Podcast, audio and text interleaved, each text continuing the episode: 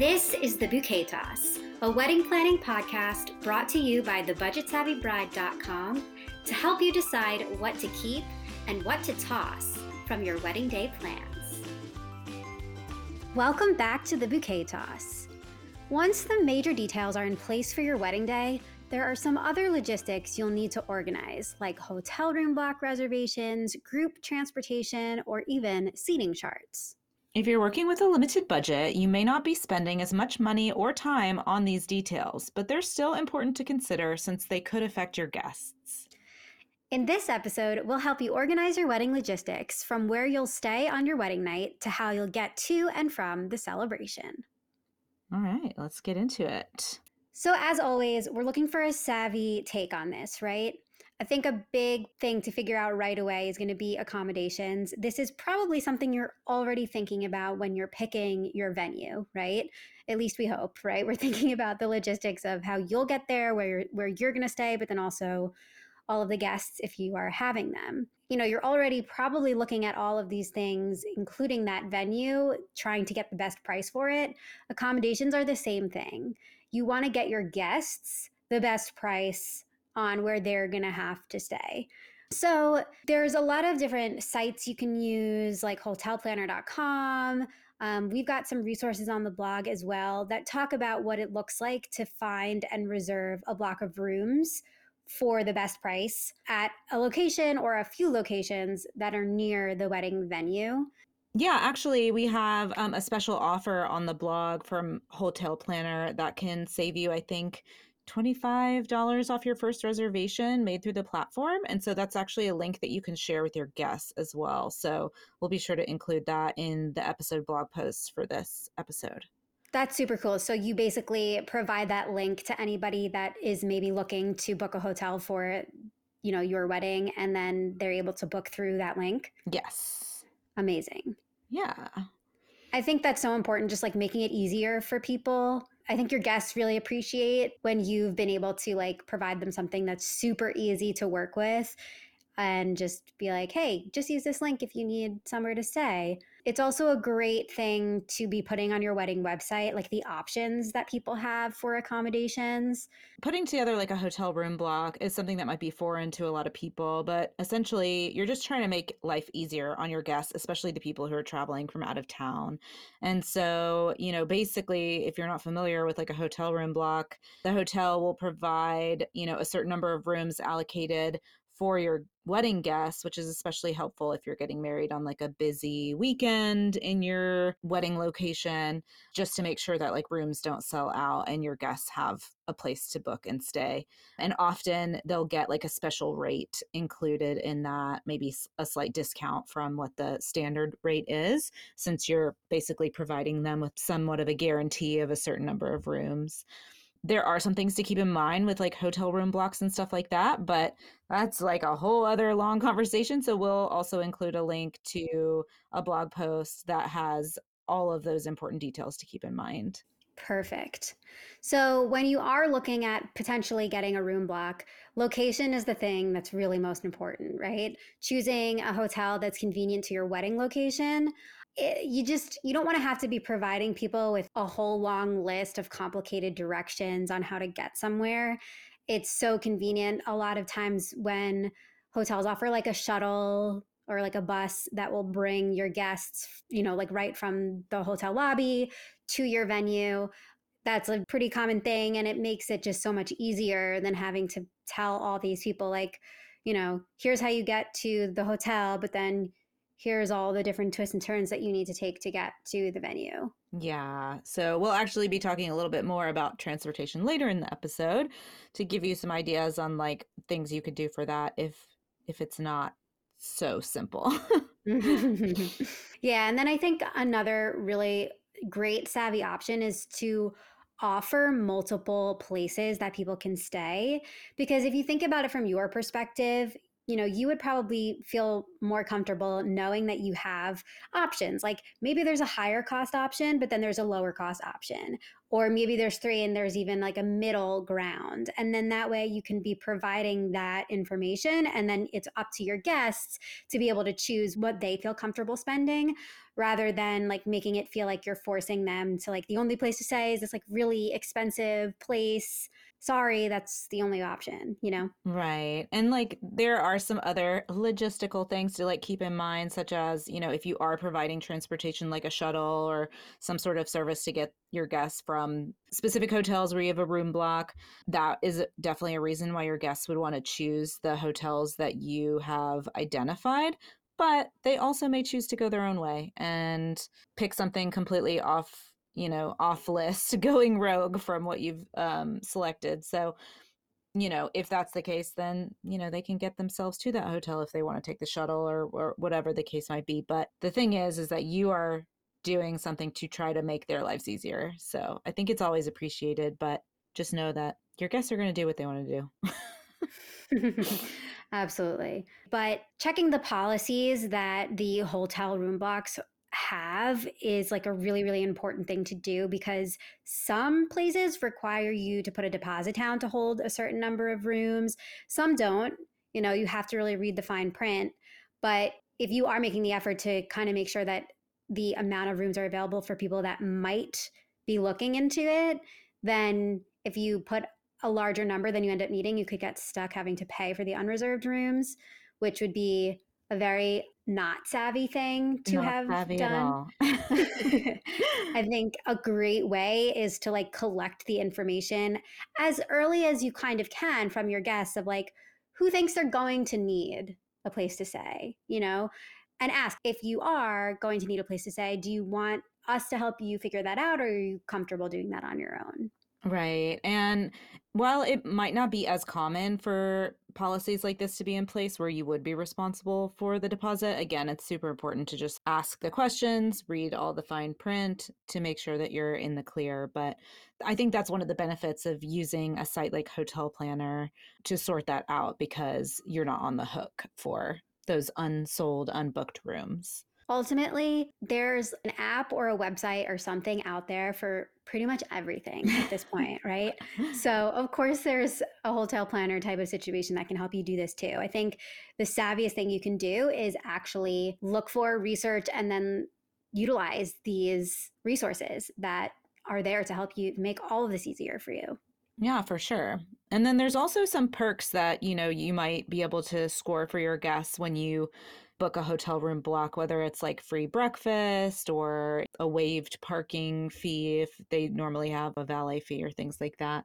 There's also potentially, I know I've heard of some hotels, if you have a certain number of rooms, that they would give the couple getting married a free room for the wedding night. So that's something to ask for. Never hurts to ask. Not every hotel is going to offer perks like this, but it never hurts to ask. They just might. And if you don't ask, you won't receive. Exactly. So when it comes to accommodations, there's really kind of three levels that you're thinking about, right? It's you and your spouse, the couple. There's the wedding party, who are, don't forget, people that if they are coming from out of town and you are doing things like a rehearsal dinner or a day after brunch, they have to factor in a longer stay. And then there's your family and friends that are potentially coming from out of town, if they are, who might be staying just for the wedding night or maybe 2 nights or something like that. One thing that couples have to kind of figure out right away is like, do we feel like we want to be together the night before? Do we want to be in our parents' homes? Or do we have somewhere near the place to stay? There's a lot to think about in that way. And then also, you know, the same thing, like if you're bridal party is going to be with you getting ready, getting their hair and makeup done in the morning at the same time, where will they have been the night before? Kind of like getting ahead of those logistics, I think, might even affect where you end up picking your venue. If you have a lot of people that are going to be coming from out of town, sometimes like everyone's coming from out of town because of the location that you end up picking, which is totally fine, but it does mean there's like that extra layer of accommodation that needs to be figured out, which again is why like room blocks are such a great idea. There's also the ability, like if you have everybody in the same place, you can do some extra fun things like potentially deliver gift bags to all the guests that are staying, you know, a little like nice little bag with like a water or like a, you know, survival kit, some Advil, some chips, like some fun little things, or you could do anything that you wanted. But that's like another way to make it feel extra special. And there's also the ability to potentially have like an after party situation at the hotel. So potentially like everyone comes back because most of the people are already staying there, then like you can kind of still party a little bit into the night.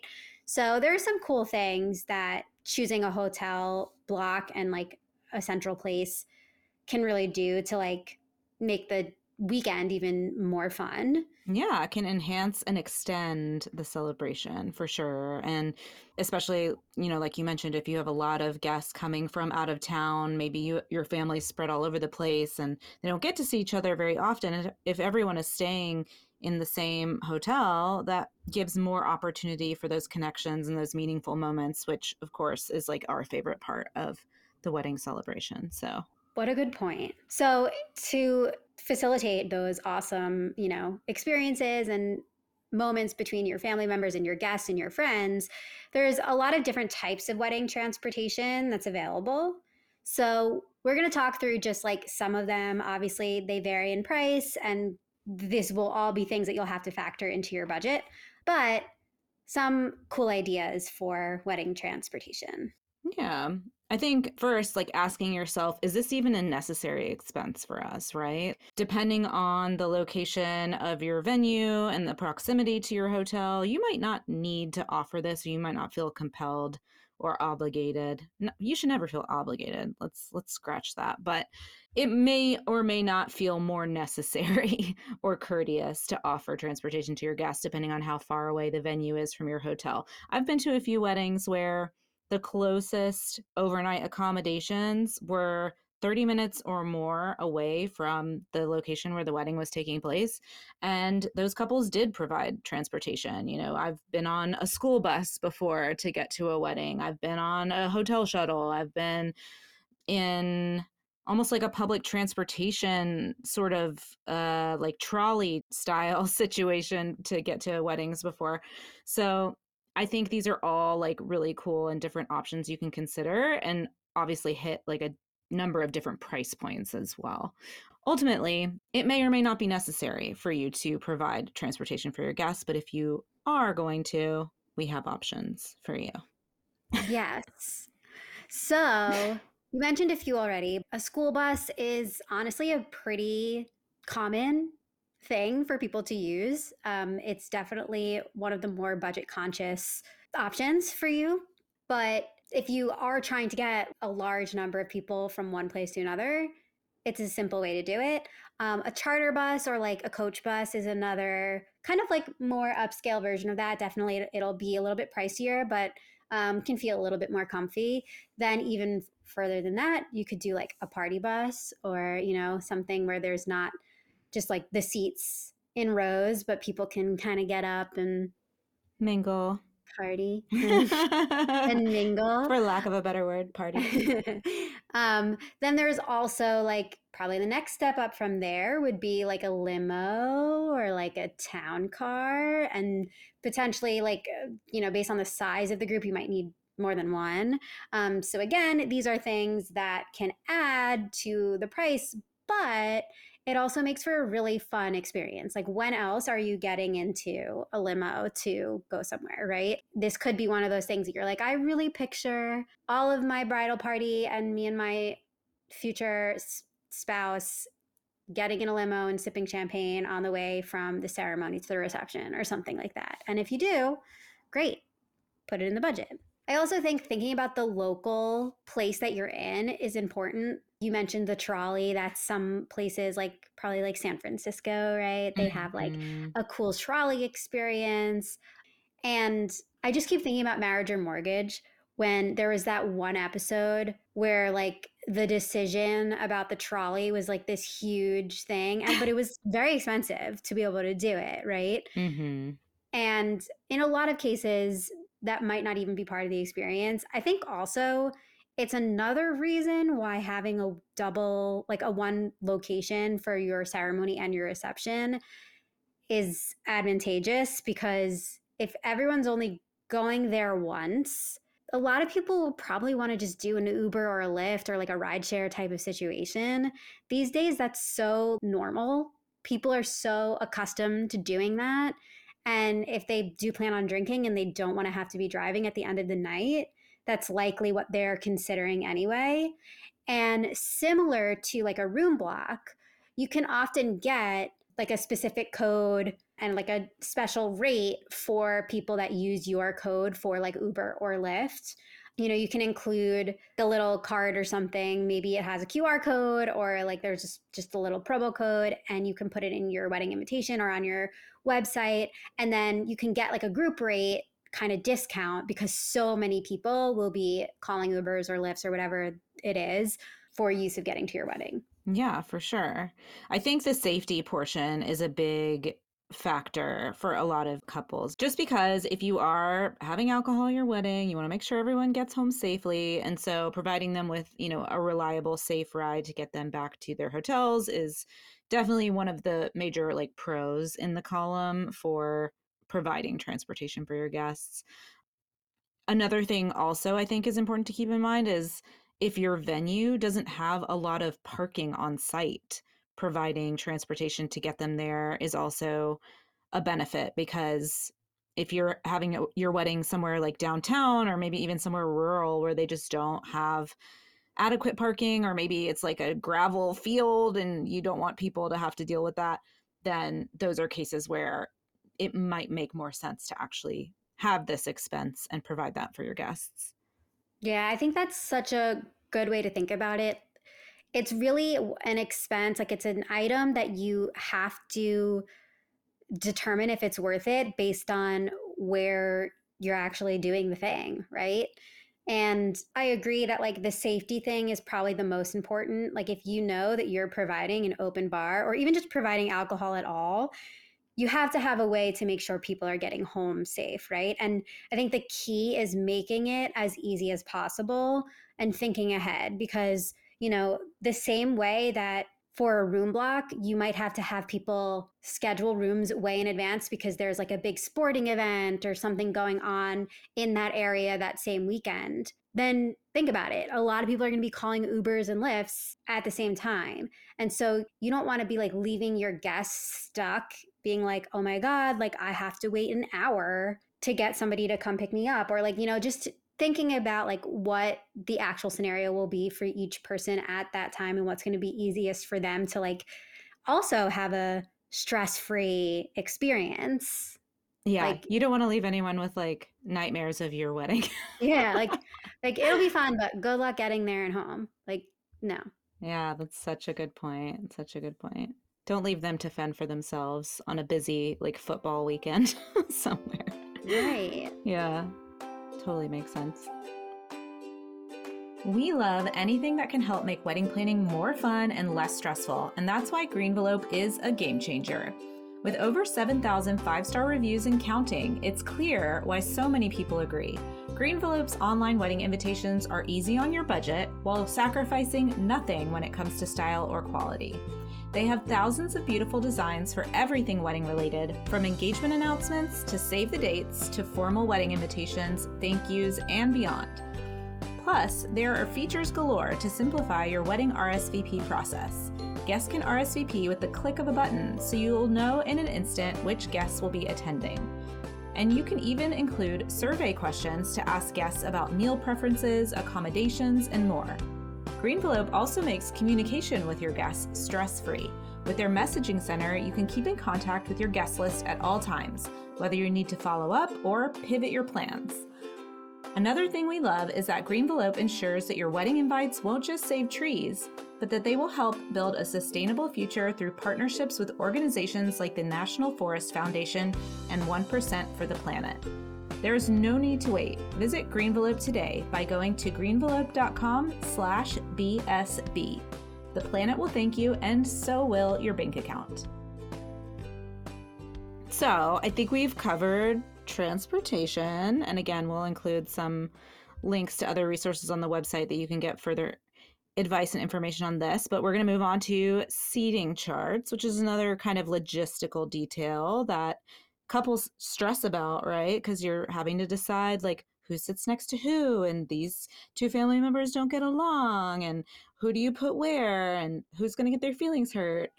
And I understand there's so much stress involved in these sorts of decisions, especially when like personal dynamics are involved, but it will make the day of so much simpler if you do the work ahead of time and figure it out for your guests, because having assigned seats so they know exactly where to go helps them avoid any of those like awkward interactions like, oh, can I sit here? Or is this seat taken? Or like, oh, that table's full and there's no more chairs, you know.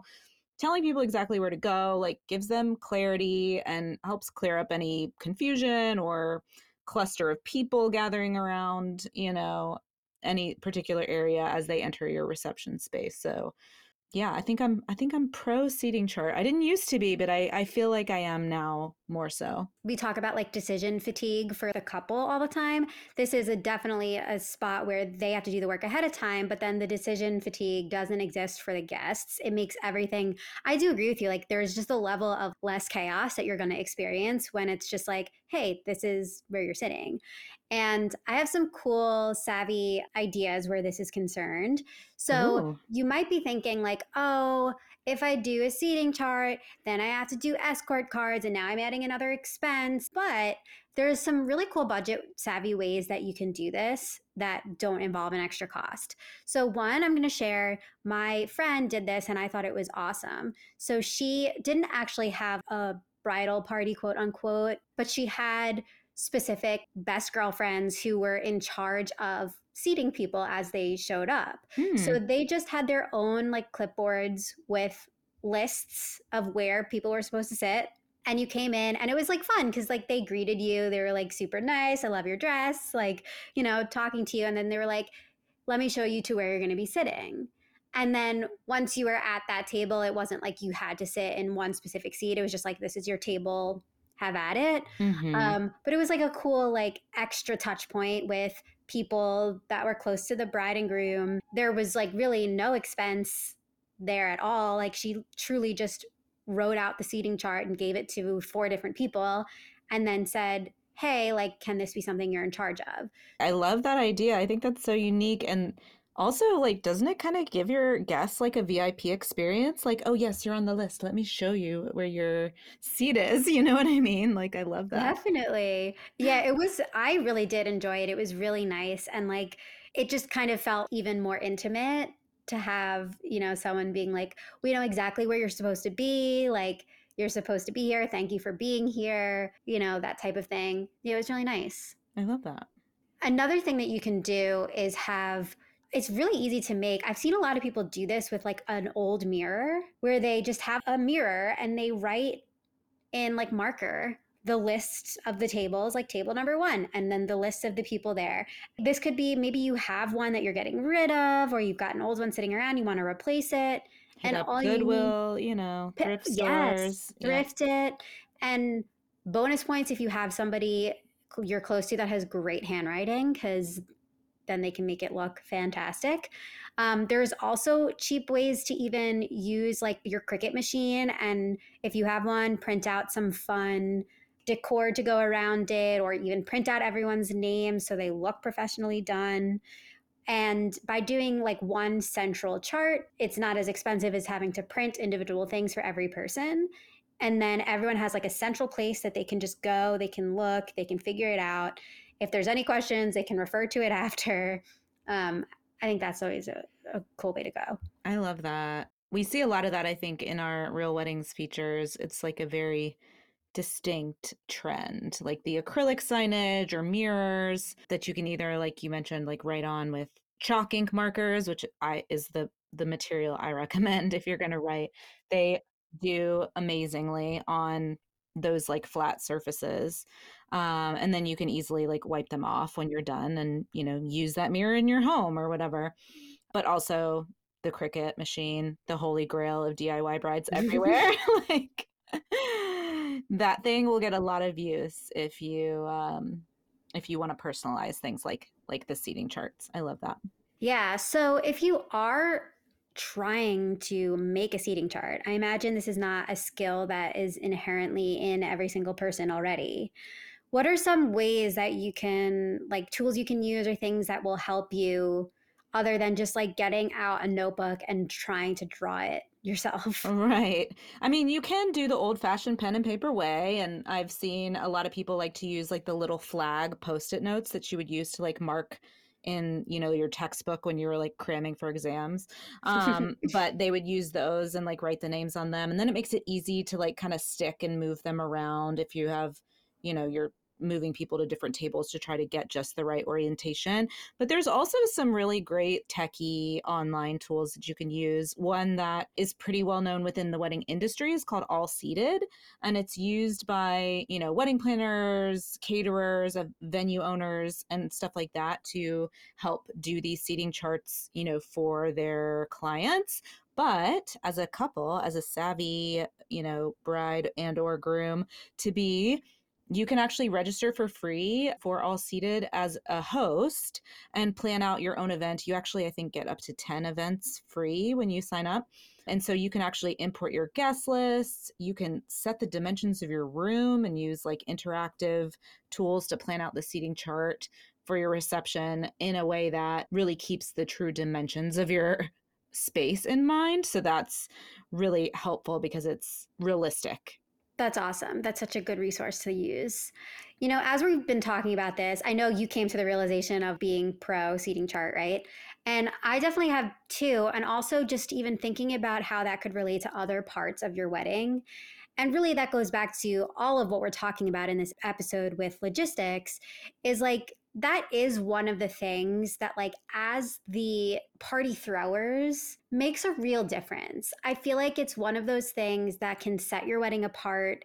It can make the experience that much more elevated just by having put in the time, you know, to make those things happen, to have had the forethought to really think of every possible scenario and make sure that your guests feel covered and, like, they're going to not have to worry too much on that day.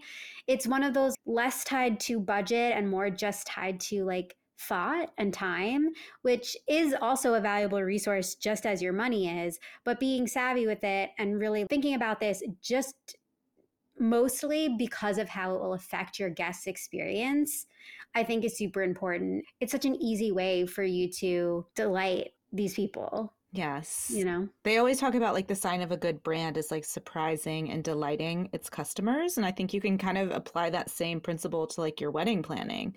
And when you're considering your priorities, not that there are right and wrong priorities to have, everyone's priorities are their own, but considering your guest experience, I think, is always an important factor to keep in mind when you're kind of setting those priorities and allocating your budget. Yeah. The other thing that's making me think about too is when you get to this point in the process and you're really having to think like, okay, if I'm providing this type of reception and I need this type of accommodations, can we do that within our budget? Spoiler alert, you always can. There will always be a way you can do it. But is that how you want to spend your money? Maybe not. And so that might be the thing that makes you realize maybe we don't want to do such a formal type of situation. Maybe we want something that has less logistics involved. Maybe that is going to feel better for us as the couple throwing this event. You know, I think that's like a really big part of ultimately your vision for the entire wedding is what kinds of accommodations you're going to need to be providing for the people that you're inviting. For sure. You just want to make sure that your guests feel appreciated and valued for being there to celebrate with you. That sound means it's time for Wedding Watch, the segment of the Bouquet Toss where we discuss iconic wedding moments from our favorite TV shows and movies. If you want to hit pause and watch the clip we're talking about today, head to our Wedding Watch playlist on YouTube. The link is in the show notes. This week's Wedding Watch is Schitt's Creek. I love this show so much. Me too. We were just talking about how we need to watch it all again. And I think that needs to happen. Apparently it's going to be coming off of Netflix. So. What? Yeah. Okay, yeah. Definitely need to make that a priority. I have to admit, this show, like, I feel like I suffered through the first season. Like I wasn't really getting it. And then I feel like in maybe season 2 at some point, like it clicked for me. Same. I tried really hard to watch it and I just could not. And I had a friend who was like, no. You must stick with it. It's like exactly your humor. You're going to love it. But I was like, but I can't even like make it through these episodes. Like, I don't know what to do. And so then I don't even know how, but like finally she was just like, I think like you really just need to trust me. And I fell in love with it. I think it probably speaks to like the character evolution, right? Because they were not likable people at the beginning of the show, but by the end you just love them so much and they've grown in so many ways. That is very true. Ugh, I love it. I can't wait to watch it again. And like with that knowledge, like experience the first seasons, you know what I mean? Again, yeah. It's interesting. That's a good point. Anyway, a little bit Alexis. Speaking of Alexis, she performed your number 1 wedding faux pas, which was wearing white to somebody else's wedding. I mean, I'm guessing that David okayed that. I think he was just kind of like, I don't care anymore. I mean, to be fair, his mother also wore white to the wedding and she was the officiant. She was dressed like the Pope. That hat was so ridiculous with like the hair like wrapped around like the crown, I guess, of the hat. I read like an article about how that was like a huge thing for the production team to figure out. They were not sure how to get this look that she was looking for. And eventually they finally were able to like make a hair donut. That's exactly what it looked like, a hair donut. Yeah. Yeah. With a Pope hat coming out the top. And it's so ridiculous, yet such a heartfelt moment. Oh, we should also add, it is the finale of the entire series. Yes. Like the wedding episode. Spoiler alert if you haven't watched the show yet. Right. So there's just built-in emotion because of that. And you can kind of tell that they're really feeling like the weight of the show ending. But there's just so much about this, like the way they pulled off this wedding that I love. I think right away, if we're going to try to do this on the savvy scale, it actually is pretty savvy because like the whole premise of the show is that they don't have any money anymore. Although by this point, David's like running his own business and his partner has a job and whatever. But I think that like the intentions of being as savvy as possible are there. And the funniest part is they forego getting a tent, even though it's an outdoor wedding, because they would rather put their money towards the pizza oven. Mm-hmm. I would love your take on this because it's something we talk about. Like, yes, like if the pizza oven is more important to you, put your money towards that. But is like the safety contingency of having a tent because you cannot trust the weather more important and more savvy? Yeah, this is a question where like you have to look at the practical implications of your priorities, I think. But in the end, it didn't turn out to be a disaster, right? Like the whole like town rallies together and helps them come up with plan B. It's like torrential downpour. And so like an outdoor wedding is not a possibility. And so the entire town like rallies together to pull off David's vision, but like inside. Mm-hmm. And which is also like a pretty savvy thing, like employing the community to help you pull it off. I think it's a testament to the people and how much they cared about them as a couple and like their celebration. You can't always rely on that in every circumstance. So it's important to think about like the practical aspects and like plan accordingly for those, for sure. Sure. I mean, also I think that by this time in the series, the characters have learned that money is not the end all be all. Mm-hmm. So the wedding is evident of that, you know, like a display of like all the fanciest things, which is what the Rose family would have had prior to ever coming to Schitt's Creek. They've like moved past that. And it really shows with David's relationship that him and his husband are just so deeply in love and like that is what matters. Right. Yeah. I think, you know, for one thing, they are getting married in this podunk town, right? Like that's the whole premise of the show, Schitt's Creek, which is obviously not a major metropolitan area. So we can assume that they're able to do things like pretty affordably based on the location. But at the same time, like you see these like ornate, like floral installations, like they have like a flower chandelier and flower columns at the altar and like all this stuff. But if that's really like the whole focus of like their decor budget, it could have still been done reasonably affordably, maybe. So, but of course it's, you know, the whole Hollywood, like movie, TV magic, you have to kind of suspend reality when costs are concerned. But I really want to believe that David pulled off this elevated, expensive look on his budget. Yeah. I want to believe that too. We're going to believe that because we think it's possible. Yes. Another thing I loved about this was obviously they wrote their own vows. And I feel like in any other context, like it would be cringy for someone to start singing a cappella in the middle of their wedding vows. But for some reason in this show, it was just so charming and like heartwarming to me. Yeah. Patrick sings Mariah Carey, like always be my baby. I read an article too about that they like got express permission from her. Wow. And then they did a cast reunion during the pandemic over Zoom, and she surprised them and came in the Zoom. Oh my gosh, I have like chills. Yeah, so ultimately, I think we're going to give this a pretty high Savvy Scale rating. I'm not giving it a number because there's so many things that are contingent on like small details that we can't actually prove happened. But I would say pretty savvy. I think also the fact that they really mostly had people that were not out of towners coming, like it was basically people that lived there, was a very big savings. Yeah, like no one from their former lives even like showed up for this wedding. So right.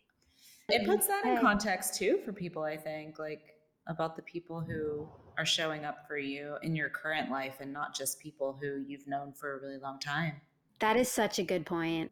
Truly, this is a wedding evident of the people in their lives right then and there that are supporting their marriage and also like were there for the entire relationship to unfold. Like that is who was there, nobody else. Mm-hmm. I love that. These are all great things to think about. Thank you, Schitt's Creek, for the inspiration. And we highly recommend this being anybody's excuse to go watch the entire series, not just the last episode. 100%. Ew, David. And that concludes our weekly Wedding Watch. Want to hear us chat about one of your favorite scenes? DM us on Instagram and let us know what we need to watch and chat about on future episodes. Another big piece of logistics that you'll need to figure out before your big day is your day of wedding timeline. And this is obviously the schedule of events that brings together all of these details that we've been obsessing over throughout the whole wedding planning process. So this is a whole conversation in itself. We're going to save this for an upcoming episode all about the big day. So stay tuned for that. You've been listening to The Bouquet Toss, a podcast brought to you by The Budget Savvy Bride. We would love for you to join us in our free private community to get support and inspiration from other couples currently planning their weddings too. Consider The Bouquet tossed in your direction so you can rate, review, and subscribe to the show on your favorite podcast app. As always, stay savvy and stay tuned for our next episode.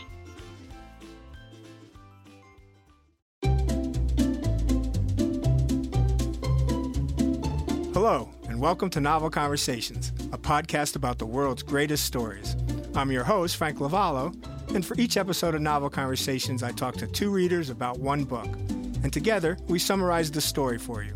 We introduce you to the characters, we tell you what happens to them, and we read from the book along the way. So if you love hearing a good story, you're in the right place. Our 9th season is coming this fall. Tune in to hear from some of the all-time great authors, Charles Dickens, Jules Verne, F. Scott Fitzgerald, and more. Subscribe to Novel Conversations wherever you listen to podcasts.